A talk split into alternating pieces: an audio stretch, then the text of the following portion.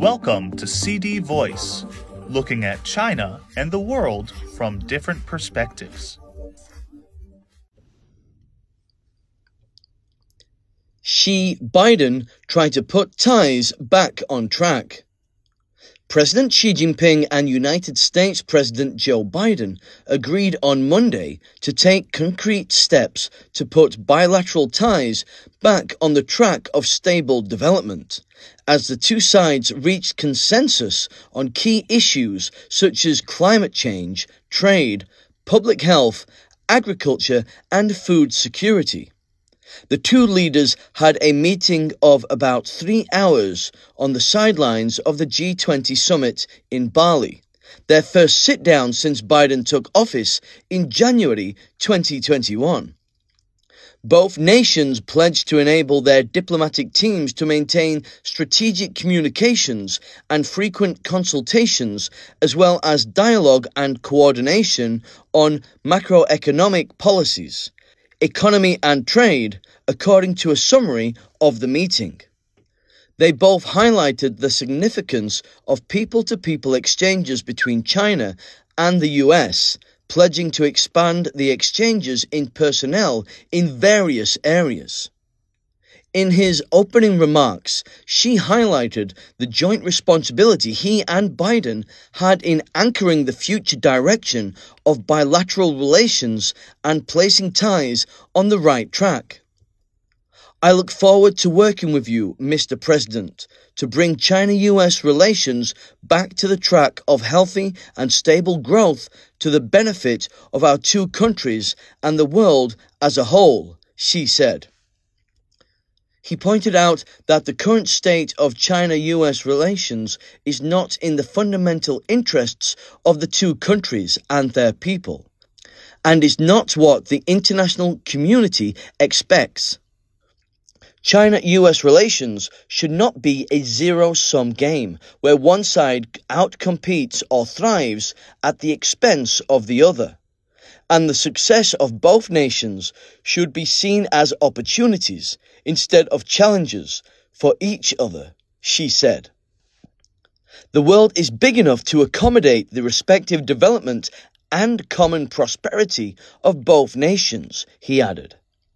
He called upon the two sides to put each other's domestic and foreign policies, as well as strategic intentions, in the right perspective saying that bilateral interactions should be defined by dialogue and win win cooperation, not confrontation and zero sum competition.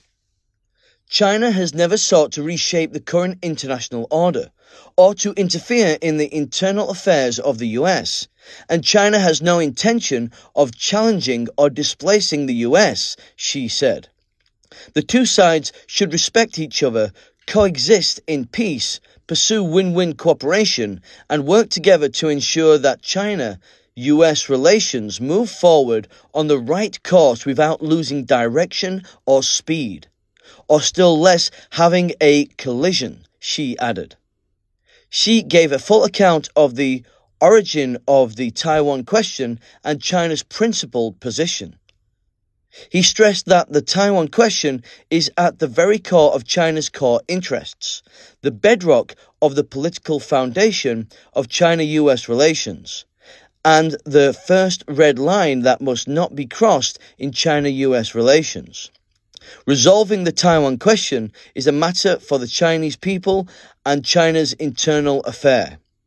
It is the common aspiration of the Chinese people and nation to realize national reunification and safeguard territorial integrity, Xi said. Anyone who seeks to split Taiwan from China will be violating the fundamental interests of the Chinese nation, and the Chinese people will absolutely not let that happen, said the president. Beijing hopes to see and has been all along committed to peace and stability across the Taiwan Straits. However, cross straits peace and stability and Taiwan independence are as irreconcilable as water and fire, Xi said. The president expressed hope that Washington will match its words with action and abide by the one China policy and the three joint communiques, and the US side will act on its assurances with real effect. Xi also explained to Biden China's whole process people's democracy, saying that China has Chinese style democracy, just as the US has American style democracy, and both fit their respective national conditions. He said the so called democracy versus authoritarianism narrative is not the defining feature of today's world and does not represent the trend of the times.